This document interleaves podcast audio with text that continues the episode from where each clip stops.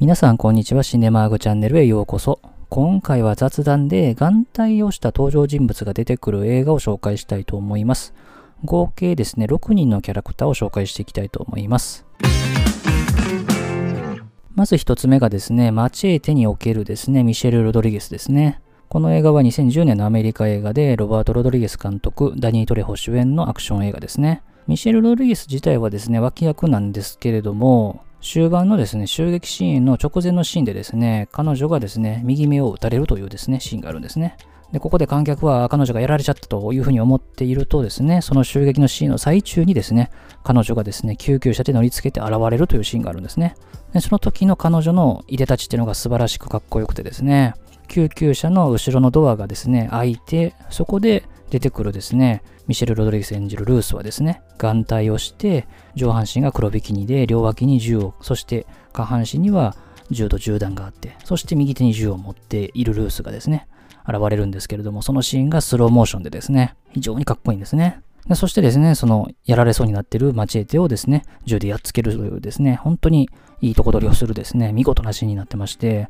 この映画はですね、ダニー・トレホというですね、もうおじいちゃん俳優なんですけども、彼が初めて主演をした映画だったんですが、ミシェル・ロドリゲスがですね、本当にいいとこ取っていたですね、見事なキャラクターだったなということで最初に紹介いたしました。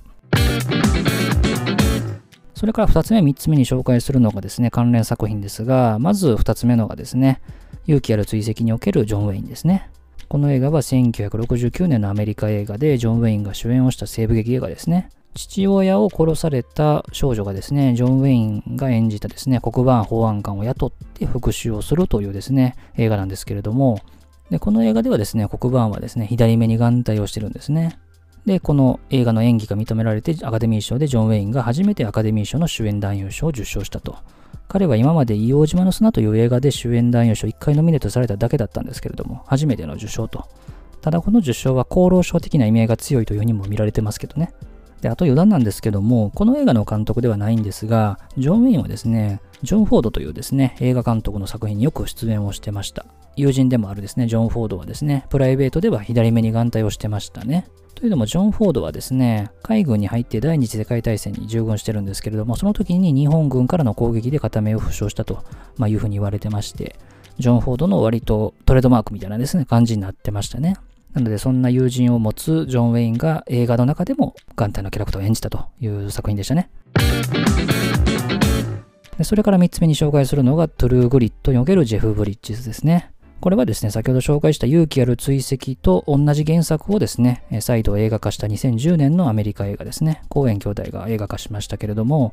この時にですね、ジェフ・ブリッジスがですね、右目に眼帯をしてますね。ちなみに原作でも右目にしてるんで、トゥルーグリットのジェフ・ブリッジスの方が一応正しいそうですけれどもね。で、この映画ではジェフ・ブリッジスはアカデミー賞の主演男優賞にノミネートされたんですけども、受賞はしてないですね。ちなみに彼はこの映画の前の年の2009年に出たクレイジーハートでアカデミー賞主演男優賞を受賞してますね。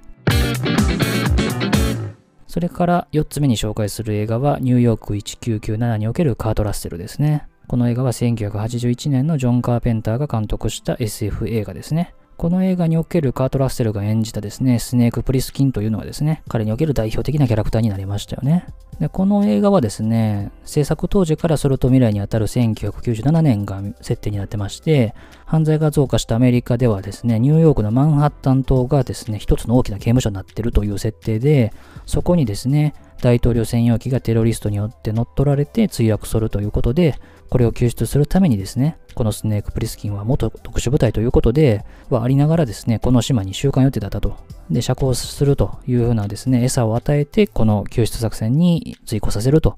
いうですね、設定の映画なんですけれども、もともとこのスネーク・プリスキンにはですね、眼帯をするという設定はなかったらしいんですが、カトラセルのアイデアで左目が眼帯をするという風になってますね。で、撮影の時にはですね、まあ、いわゆる普通の眼帯をしちゃうと左目の視界が全くなくなってしまうんで、アクションシーンとかではですね、不便ということで、アクションシーンではシースルー用のものを使うというところで2種類の眼帯を使い分けて撮影されたそうですね。で、この映画にはですね、1996年にエスケープフロム LA というですね、同じ監督、カートラッセル主演で続編が作られましたね。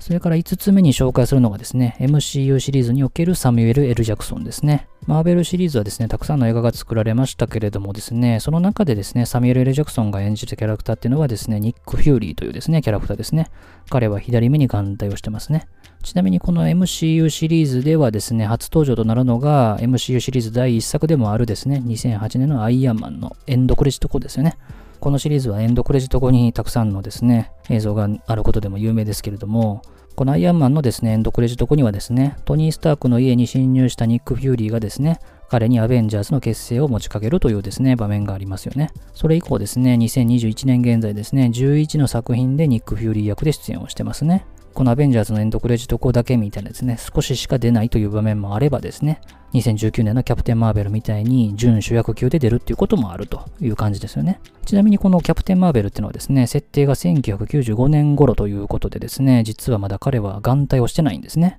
で、しかもこの映画の中でなんで彼が左目に眼帯をするのかっていうですね、理由がわかるシーンがあるんですけれども、まあ見た人だったら思ったと思いますけども、そんな理由かという感じでしたね。あとこの時に話題になったのはですね、CG でサミュエル・レ・ジャクソンの見た目も95年当時にしているというところですよね。2019年当時70歳の彼がですね、40代半ばぐらいの彼をですね、CG で再現させているというところでしたね。それから今回最後に紹介する6人目はですね、キルビルにおけるダリル・ハンナですね。この映画はですね、2003年にボリューム1、2004年にボリューム2がですね、作られたタランティーノの監督作品ですね。で、ユマ・サーマンが主演をしたアクション映画ですけれども、ボリューム1がですね、日本が舞台になりましたけどね。で、このダリル・ハンナが演じるですね、エルドライバーというですね、女殺し屋キャラクターですね。非常にインパクト残したキャラクターですけれども、彼女は右目に眼帯をしてますよね。で、登場シーンでですね、白の眼帯をしてですね、病院に現れたエルドライバーはですね、更衣室でナース服に着替えるんですけれども、出てくるとですね、右目の眼帯に赤十字のマークがついてるというですね、なかなか洒落た設定になってますよね。で、さらにですね、ユマ・サーマンとですね、対決するシーンがあるんですけれども、その時には、まあ、とんでもない結末を迎えるというところでですね、まあ、もし見てない方はぜひ見ていただければなと思います。ということで今回は眼帯をした登場人物が出てくる映画ということで、6人のキャラクターを紹介いたしました。眼帯してるキャラクターですね、結構いるんでですね、またの機会に何作品かまた紹介したいと思いますんで、聞いていただければと思います。最後までお付き合いありがとうございました。